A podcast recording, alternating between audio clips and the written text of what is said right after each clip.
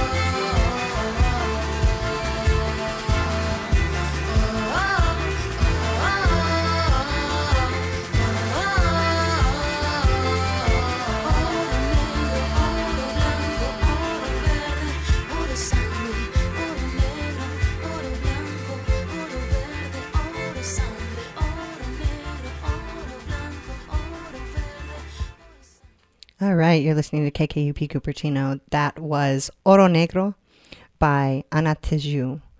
Um, all right, so you're listening to Poetry Radio. Tonight's interview is with Rob Ruck. Rob Ruck is a professor of history at the University of Pittsburgh. His documentaries include The Republic of Baseball, Dominican Giants of the American Game.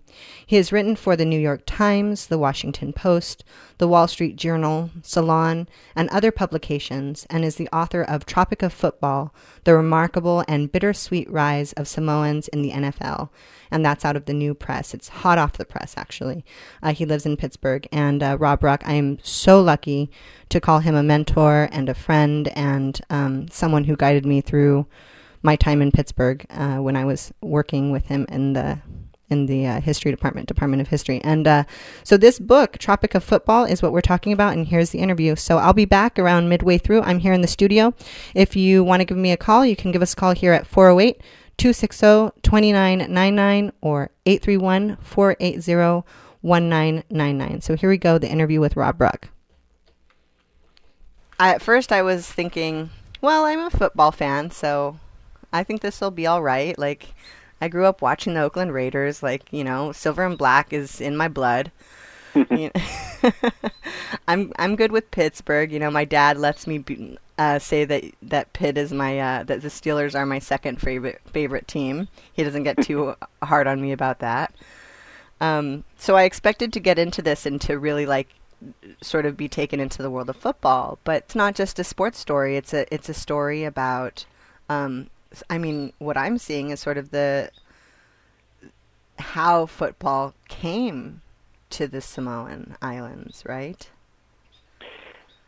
Not only, but what it means for them and how it um, is really, in many ways, product of, of Samoa, the way of Samoa.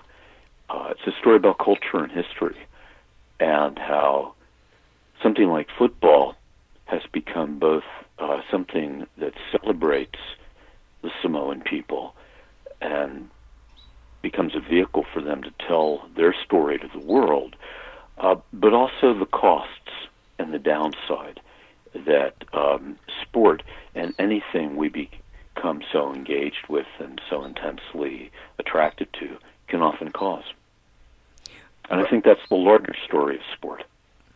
Right, and you you sort of went into that. That was the same sort of um, journey that you were going into with your book Raceball.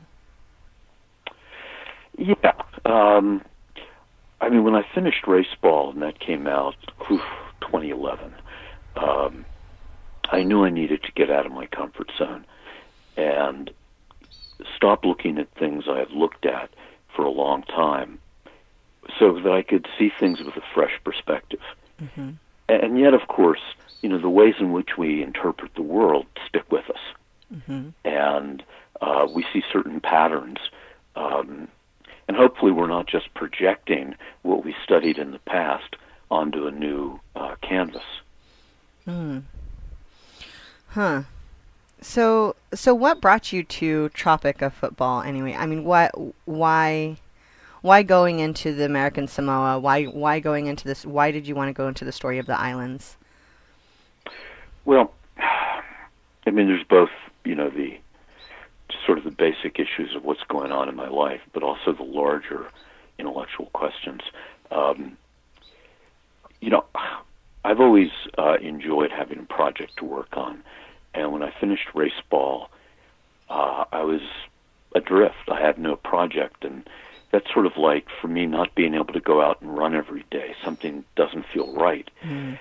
And I've always been interested in uh, these small cultures that produce disproportionate numbers of talented athletes, mm. whether it's Dominicans in baseball or Brazilians in soccer or Kenyans in running. And I had been watching Troy Polamalu in Pittsburgh and he struck me as, uh, in many ways, you know, the quintessential model of excellence in sport, athletically, intellectually, and socially. And I knew that there were a lot of Polynesians in the game, and I figured out, okay, let me go to American Samoa, uh, which I probably have not found on a map at the time, mm-hmm. and if I can immerse myself in that story and begin to understand it. Um, now, I had no idea how far away it was, how difficult a process, how unlike anything else I had ever studied it was. Um, but that was part of the fun and excitement of the project. Now, I think that the larger question um, is how I look at sport. Mm-hmm. And I've come to see sport at its best, what I like to call the republic of play. Mm-hmm.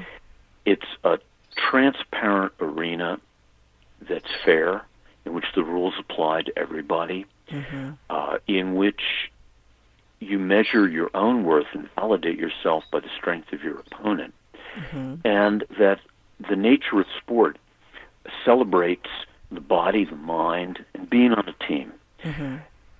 And I think that that republic of play is very much a participant where those who are taking part in and building that sporting life have an equal say in what's going on. Mm-hmm. And yet, just like the early American democratic republic, which countenanced slavery along with freedom, mm-hmm. the, the republic of play can be a pretty nasty place where youth around the world are reduced to commodities on a global supply chain, where the athletes we applaud are traumatized physically and neurologically, and sport can be used to rev up hate as well as uh, an understanding of people. And this was a chance for me to go to a place I had never been, about which I knew really nothing, and try to see if I could make sense of the role of sport, how it had changed, and both its upside and downside. And uh, that's what I tried to do in this book. Yeah, well, I mean, it's it's um, it's not an, it's not only an exploration of football; it's an exploration of the historical means through which football has come to American Samoa, and also what you were speaking about about um, how sports are sort of like there's this field and it's set up for you know these athletes to come in in, in equal in in equality in some ways to sort of you know battle in some senses each other and I was reminded of the poet Claudia Rankine's book Citizen. She has this section where she's um, um, is it Venus Williams, one of the no, it was Serena Williams, um, who was having you know, all of these sort of really racist things happen to her on the tennis court where calls that wouldn't normally be called were being called on her. People saying that her grunting was, you know, animalistic and all of these things. And Claudia Rankine is addressing this very like unequal representation of the black body on the tennis court and how even in ev- even in that um, arena where equality is supposed to be and rules are supposed to be set, even then the um, the othered body is always sort of under intense scrutiny, somewhat more than other groups of people, and that that sort of what I was thinking about going into Tropic of Football. Like, why are so many Polynesian men in football, and how did they get there? And when you started asking those questions, I was asking the same questions. Well, I think you're right, and I think that um, we have a tendency to essentialize other people and reduce them to a few attributes. And, you know, given the resurgence of white ethno nationalism, we can see that spilling over into sport more blatantly. Yeah. Um, you know, there's no question that the the toxic sludge that Trump has um, encouraged uh, is at a, a, high we haven't seen in decades. Mm. Um, no, I think you know many people look at Polynesians, including Polynesians themselves, and they think that there's some um, natural genetic superiority or some aspect of their inherent warrior culture mm. that makes them better. Um, you know, I think there's certainly uh, a role that warrior culture has played that has affected Samoa and how Samoans approach a game, which is uh, very stoic about pain, mm-hmm. um, accustomed to growing up in a very physical environment uh, of working hard, uh, but also, you know, a good deal of corporal punishment in the family. Mm-hmm. Um, and those aspects and the discipline of Samoa, which is incredibly intense and reinforced by the religiosity of the culture, and the fact that uh, Samoans are perhaps the most overrepresented on a per capita basis group in the American military, mm-hmm. you know, all makes football with its hierarchical, disciplined, physical approach a natural. Right. Right. And I think that that cultural factors um, far outweigh, you know, the notion that uh, Polynesians are genetically superior for sport. I mean, you know, a century ago in the United States, I think that uh, there's a tendency to look at uh, Polynesian athletes as inherently, somehow genetically, naturally superior for sport, as well as an emphasis which I think many Polynesians uh, embrace, which is that they are warriors, that they've been bred as warriors. I think the latter does have a great influence on the Samoan approach to football. Mm-hmm. Um, these kids grow up, particularly in uh, the territory, uh, doing chores, doing a lot of walking, um, going at it uh, with passion, mm-hmm. um, and are very stoical about pain. Mm-hmm. They don't cop to pain, and that physicality transfers to football. So does the discipline of growing up in a Samoan village where you not only answer to your parents, but every auntie, uncle, preacher, teacher, and elder mm. if you step out of line.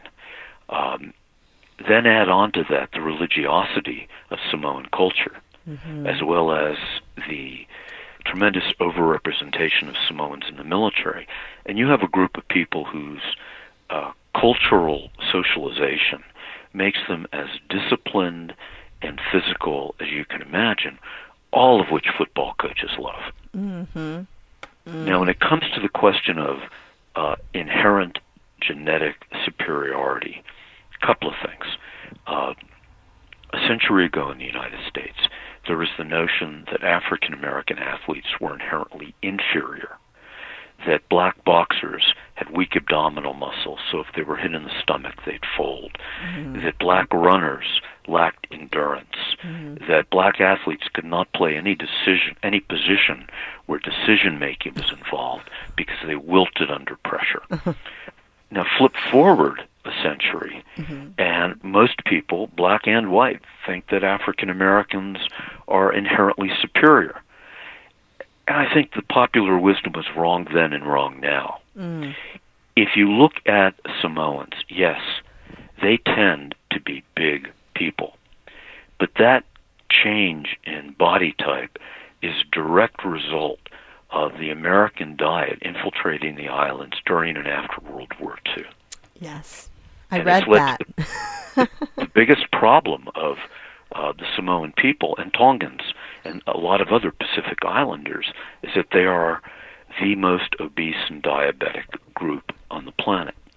Um, but I think it's their approach to sport, their lack of uh, viable alternatives mm. that money and education and social capital provide a lot of people, uh, particularly when they come to the U.S., that uh, getting an education uh, is prized for Samoans in the territory, and that education means often using a scholarship to get off island to get that education, right, and then returning. So I think there's a whole lot of cultural reasons which explain their emergence. Yeah, I mean those were the fascinating things in the book that I just I I kept reading out loud to my husband. I just said, "Oh my gosh, I I never even considered this," which is this concept that you know the dietary changes came after World War II and all of the um, the sort of untouched territory that the islands were for so long, and then just all of a sudden everything boomed for them and changed and altered all of the ways of living. Um, I thought it was really interesting how you talked about um, sort of the the military's first impression of, of Samoan workers, how, you know, well, the Samoan people were were fine as long as they had enough food and enough rest. They didn't really need to work any harder than that. And, and it was this like, oh, they're not willing to work harder. It's like, no, culturally, they just don't need to.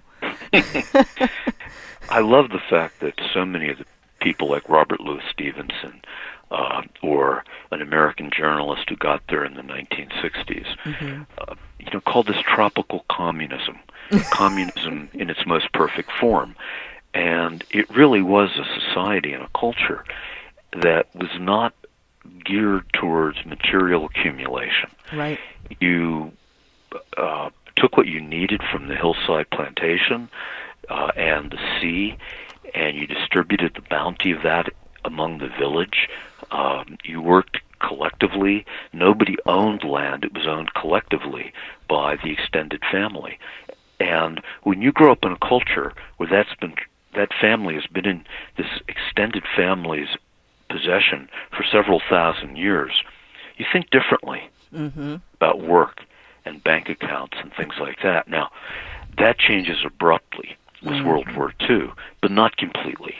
Yeah. And that's when Samoans uh, start to put on weight, mm-hmm. when the diet really uh, takes a turn for the worse. Well, because uh, during during the war during wartime, they were you know busy fortifying things and building things and, and being employed by the United States Army, and so. Uh, it seems as though they weren't uh, planting in the fields and they weren't allowed to fish in right. the surrounding area. And it started importing food, which unfortunately they still do. And when you think about it, um, the diet and the food they import is far inferior to what they had once grown and fished. Right. Right. I mean, it's it's it's really um, it's really telling how how parallel this story runs with other stories of immigration in the United States and other stories of sort of imperialism. I just think about my own my own people being uh, Chicana Mexican American and how, um, you know, how our diets. Uh, we're also a di- di- uh, an obese people, and we are suffering from diabetes uh, rampantly. And and I just look at my culture oftentimes, and I think, when did this happen? Because it doesn't seem like doesn't seem like this is right or it doesn't seem like this is what we are you know? And so there's these questions that i think your book really helps me work through thinking about my own research into my own culture and trying to find ways to to define and understand what's happening to us. Well you know and i think you're right that the parallels uh, with Mexican immigrants to the United States, with the indigenous peoples of the United States, um, with many people whose culture is not necessarily demolished, but eroded by Americanization mm. and by a particular American model. And for Samoans, that's far more pernicious than any sort of military or political infer- interference. Uh, the U.S. gets this piece of the South Pacific uh, around 1900 mm-hmm. and promptly forgot about it. yeah and you know it's it's the classic comparison with Mexicans where Mexicans lament they're so far from God and close to the United States. Samoans are so close to God and far from the United States and benefited I think enormously from that neglect. Right. And then it changed quickly. Right. And because it's such a small population in a small territory, um, even though there's you know the migration to the United States, where far more people of Samoan descent live than in the territory, right. um, the cultural changes and then the changes in health and diet and the body happen so quickly. Right. Yeah, yeah. It seems to it seems to have happened very quickly.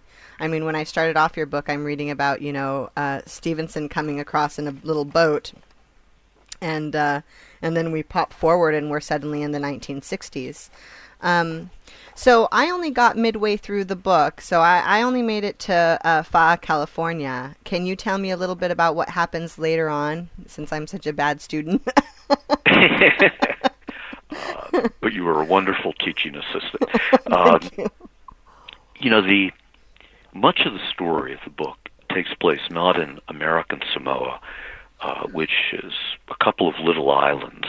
Uh, the major, Tutuila, is only 19 miles long by four or five miles wide, and it's a volcanic uplift that shoots out of the sea and slathered in green. Much of the story occurs in Hawaii and California. The first Samoan migration to the States was in the early 1900s when the Mormons were building a temple in Laie mm-hmm. on the north shore of Oahu in Hawaii, north of mm-hmm. Honolulu. Mm-hmm. And the temple is critical to converts to the Mormon Church mm-hmm. because it's the only place where certain sacraments can be done mm-hmm. uh, to enshrine your uh, self for immortality in the church. And they brought a number of Samoan converts there as laborers. Mm-hmm. They stayed on, and they're there to this day, um, and they've made this particular this one high school, Kahuku, where mm-hmm. the kids from Laie and Kahuku, where there's a sugar plantation, go. This incredible high school football powerhouse. A later migration occurs after World War II, when the U.S. Navy shuts its base in American Samoa down in 1951, which devastates the economy. But it gives free passage to all people who worked for the military or were in the military and their families to Hawaii and California. And that's going to lead to a bigger population of Samoans in Hawaii and populations in California around military bases uh, like Camp Pendleton in Oceanside, Right. um, naval yards in Long Beach, uh, Fort Lewis, Washington. And you have these incredibly small communities that start punching above their weight in football Mm-hmm. in Hawaii and in California. And I, I think this story, I'm not so much focused on the guys who are in the NFL or even Division One football. I'm interested in the high school communities that produce these athletes and what sport means to them along the way.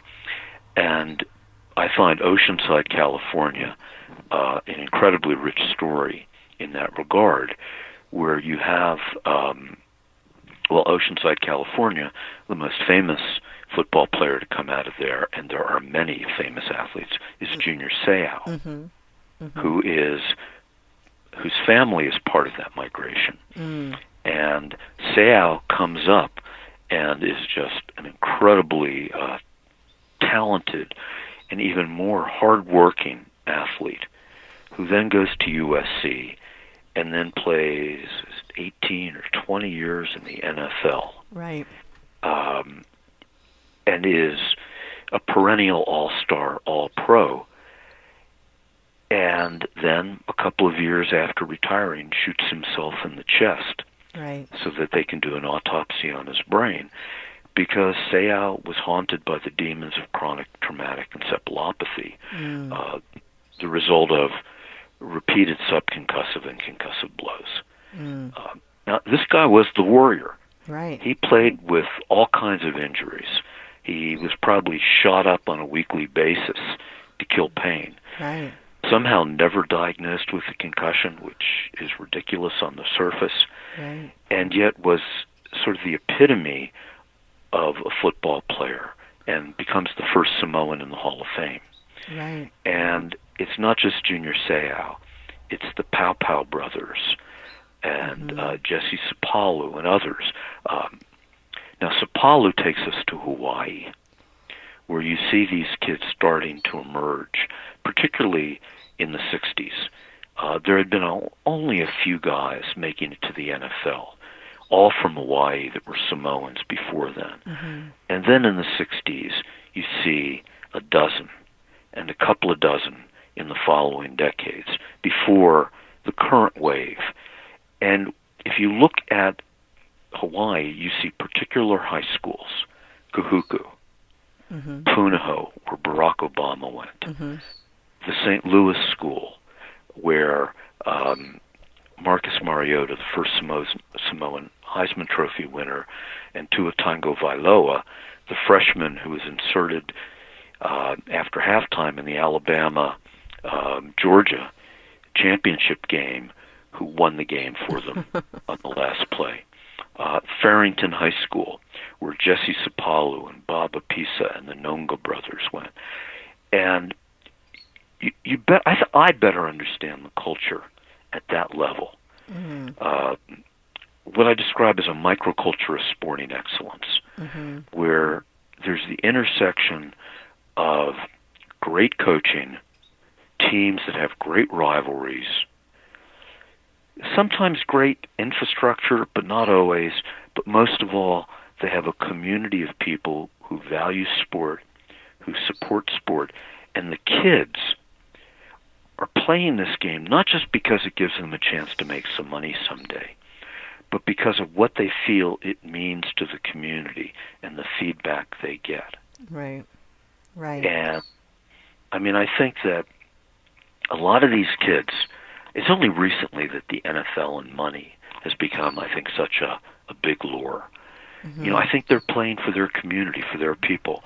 They Right. talk about how, you know, they're not just playing for themselves.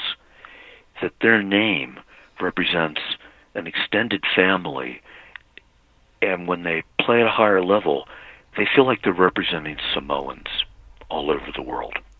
Yeah, I think I think that's a similar sentiment that I've been getting from my students here at uh, California State University Monterey Bay, where most of our we're a Hispanic serving institute, and so most of my students are beautifully um, Latinos, Latinas, Latinx, and you know they're they're we're talking about well, what's the point of getting these educations? What's the point of striving for better when when most of us will just return to our communities of poverty and have maybe slightly more opportunity than others to succeed. And a lot of us are talking about that concept of legacy.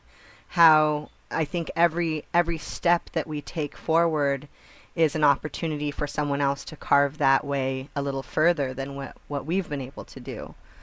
And I think that sense of giving back, of a responsibility to give back, is pretty widespread among Samoans. Mm. So you have, for example, Troy Polamalu, who, along with his wife Theodora, uh, who is not Samoan, um, created a foundation and have done, I think, four football camps, which then became volleyball camps, and then became became projects uh, to build computer centers, and brought in people who do public health to work on public health, and brought in Penny Samaya, who's an associate AD at Pitt who played football there, who is Samoan, to do life skills training. Mm. And, you know, I think that uh, these athletes, and not only Troy, um, but Jesse Sapolu, um, Junior Seau before his death, mm-hmm. uh, Domata Peko, and others, they feel committed to giving back. Mm-hmm. And I think, you know, it's always easier to do that in a smaller setting. Mm-hmm. You know, I mean, to try to give back to Nigeria, to give back to Brazil, to give back to Mexico when you're dealing with hundreds of millions of people, it's mm-hmm. hard. Mm-hmm, mm-hmm. But when you're dealing with a targeted population where people know each other mm. and are all connected like some banyan tree, mm-hmm. it is a lot easier. And you know, hopefully your students have a, a geographic familial connection that allows them to go back to the community and make a difference in whichever way they can. Yeah, I mean, but you are. thanks. I think I think we're I think we are working towards that. I think I think for a long time, um, you know, my community, Chican Chicano community, and we just sort of, oh gosh, I don't even know how to put it. I think Angela Davis was it Angela Davis or maybe it was ah, someone, anyway, Anzaldúa, said that one of the problems with um, finding ways to imagine the future in a radical way is that we often always feel like we're reinventing the revolution because we don't have a historical concept of how to make change because so many of us are sort of like not given the opportunity to learn how to make change, or when we do learn, we leave our communities and we don't return to them because we move into different communities, uh, all this assimilation process. And so there's all of this sort of like lacking of historical and l- local context about how to actually impact and alter our Chicano communities. And I think that's changing. I mean, it, it seems to be changing. I think we're starting to get cultural context and historical context for our struggle. Well, you know, if if people don't try that, then nothing happens. Yeah. And you know, I guess one generation can pass on a lot of lessons and advice and wisdom, but the conditions that act- activists encounter when people go back into their community are always changing. Mm. Mm-hmm. And, you know, it's those people on the ground mm-hmm. uh, who don't have, like me, you know, because I'm older, a certain preconception mm-hmm. that often no longer applies. Mm-hmm. And, you know, I think we're seeing, um, and I think probably Trump has triggered mm. uh, among youth, you know, much more engagement. We'll see how that plays out in November. Yeah, we will. Um, we will see how it plays worldly. out. Yeah, but I think it's happening in communities.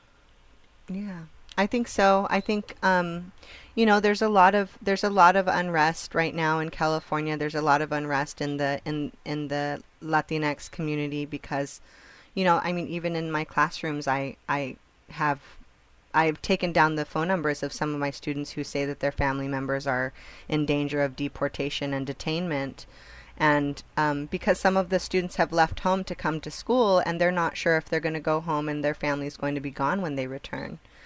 And so there's a lot of real, real uncertainty that's happening in our community out here that's a little bit scary and um, and interesting, but that's off topic. that's off topic. Well, in some ways it is, but in some ways it's very much on topic. Yeah, yeah.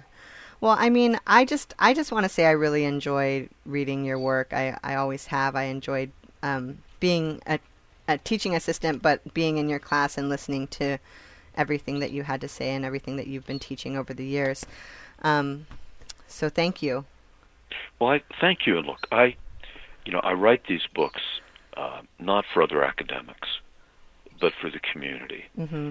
And you know, I do think I have a responsibility when people have given me so much of their time, energy, and history to not only try as truthfully as I can to depict it, but to then go back into those communities and talk with people.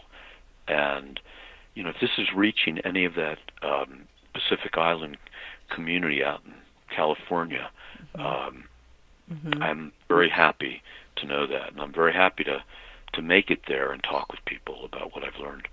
Yeah, we do have a good listening population. Um, uh, we have a couple of Hawaiian music shows here on KKUP, and we definitely have a good um, uh, connection to the community in the area. So I'm sure that uh, this will be spread a little further than than it would be out elsewhere. So I'm looking forward to airing it. Well, thank you. I appreciate you doing this. Yeah, of course.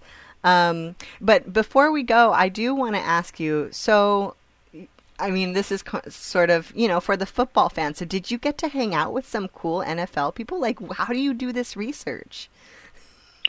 Well, you know, it's give us the inside scoop. okay, I mean, before I went the first time, I went to the only Samoan I knew, Samoan American, Penny Samaya, and he connected me with his uncle who had coached a team down there, and his uncle sort of gave me the seal of legitimacy as I emailed other people, mm. and I mean, truly, you know, the, there's only about 65,000 people on the island, so when you get there and you've met one person, they tell you who else to talk with. Yeah. I went back several times, and I didn't understand that this story would be Hawaii and California, so I went there. Mm. Uh, on one of my trips, I accompanied uh, Polamalu as he did a football camp. Nice. And you know, I went down on a plane load from Honolulu with about 80 men and women who included a bunch of guys who played or are playing or coached or are coaching in the NFL and college. Nice. And you know, every sport has a certain sense of fraternity within it. I think that the fraternity of people who play football might be the most intense. but among that fraternity, because they suffer so much, right, right. But among that group, the that group, Polynesians are at the center of it, mm. and they're the center of every locker room. So, you know, here I was hanging out and living at a hotel with these guys the week while they were there, and you know, many of them are twice my size and half my age, and you know, I'm a brother. Uh-huh. I'm one of them. It's such a welcoming group. It's a welcoming culture. There's a reason why Robert Louis Stevenson called Polynesians God's best, at least God's sweetest works. you know, people. You know, you walk down, you're walking somewhere and you pass a female from five years old to eighty, and they smile at you. Yeah. Uh, even the teenage boys are smiling and friendly. Mm. Now, that doesn't mean they don't hit like crazy on the football field. right. You don't want to mess with these people if you know you upset them. But it is it was an embracing culture uh, for an old guy like me. Not so old. How's Pittsburgh these days? Pittsburgh is doing well. we are we've made the transition, uh, the post-industrial tr- transition, and I think it's uh, it's got a good future. Yeah. All right, you're listening to KKUP Cupertino 91.5 FM here in the Bay Area and beyond the Bay at kkup.org. You just listened to an interview with Rob Ruck, um, the author of Tropic of Football.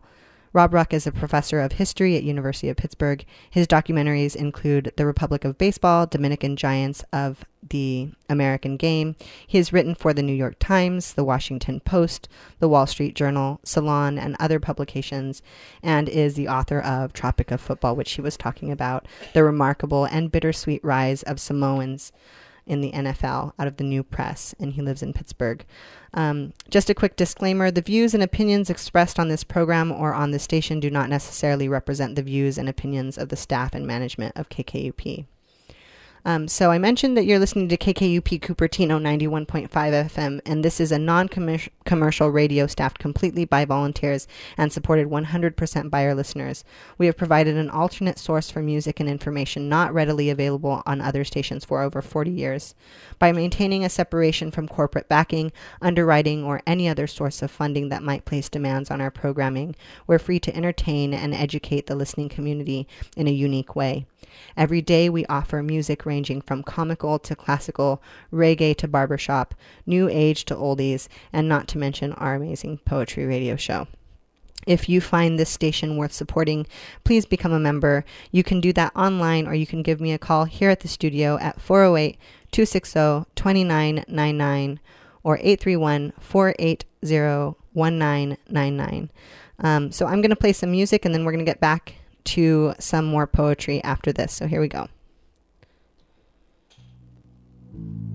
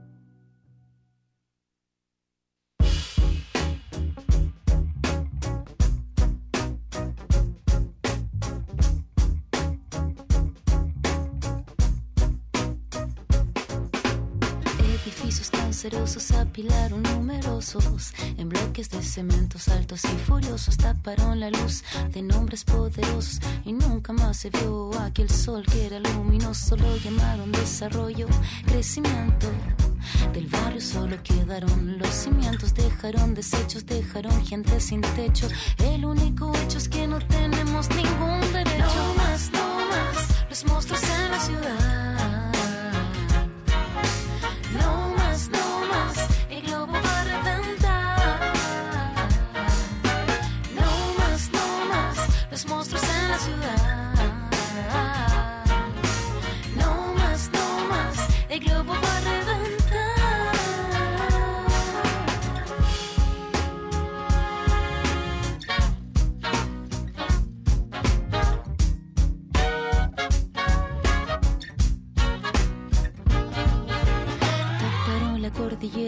Con costanera. La urbe hierve como una caldera, quema la ciudad de locura en histeria. Y en nuestros autos grandes olvidamos nuestras piernas, olvidamos saludarnos y sentarnos. Mientras la grúa con rabia iba podando el último árbol que miraba sollozando. ¿En qué nos convertimos y hacia dónde caminamos? No más, no más, los monstruos en la ciudad.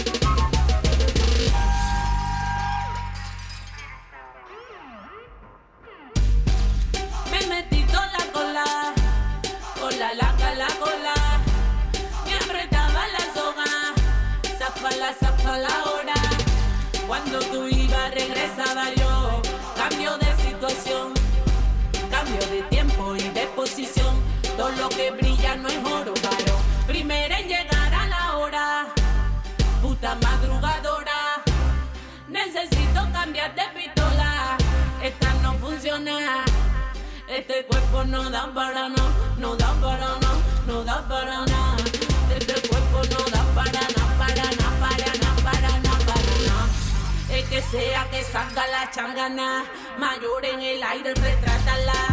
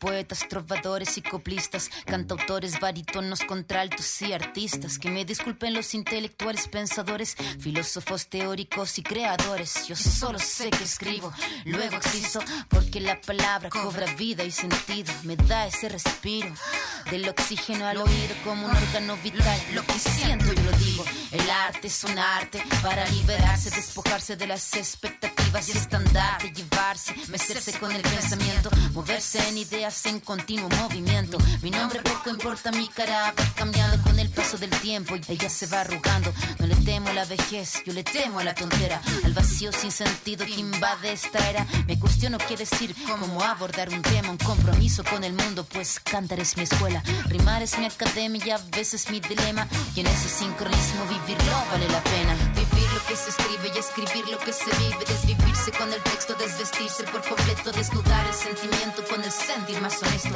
Rendirse jamás como primer manifiesto, sentir lo que se dice y lo que se dice sentirlo. Vivir cada escrito, pues no todo está dicho. Resentir, resignificarlo todo como mecanismo. Primer manifiesto, liberar el pensamiento.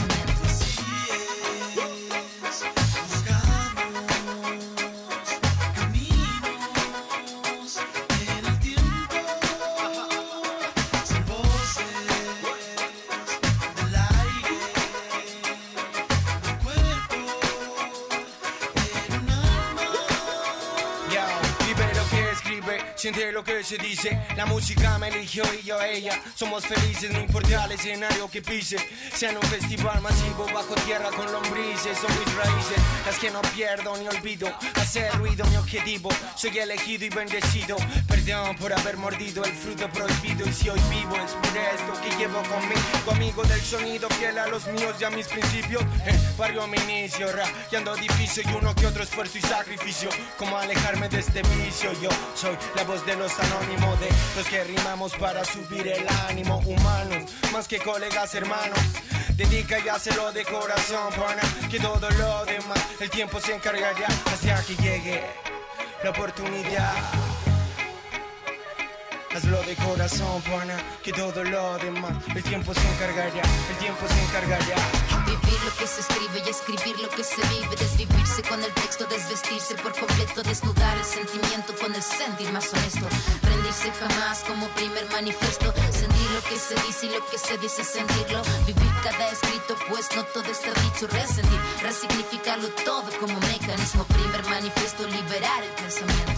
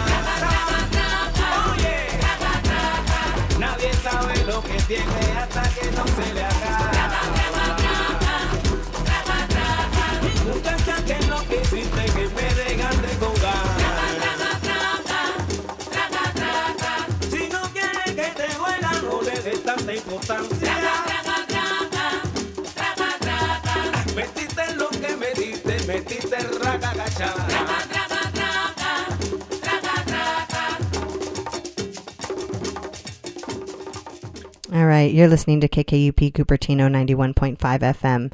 This was Out of Our Minds uh, Poetry Radio.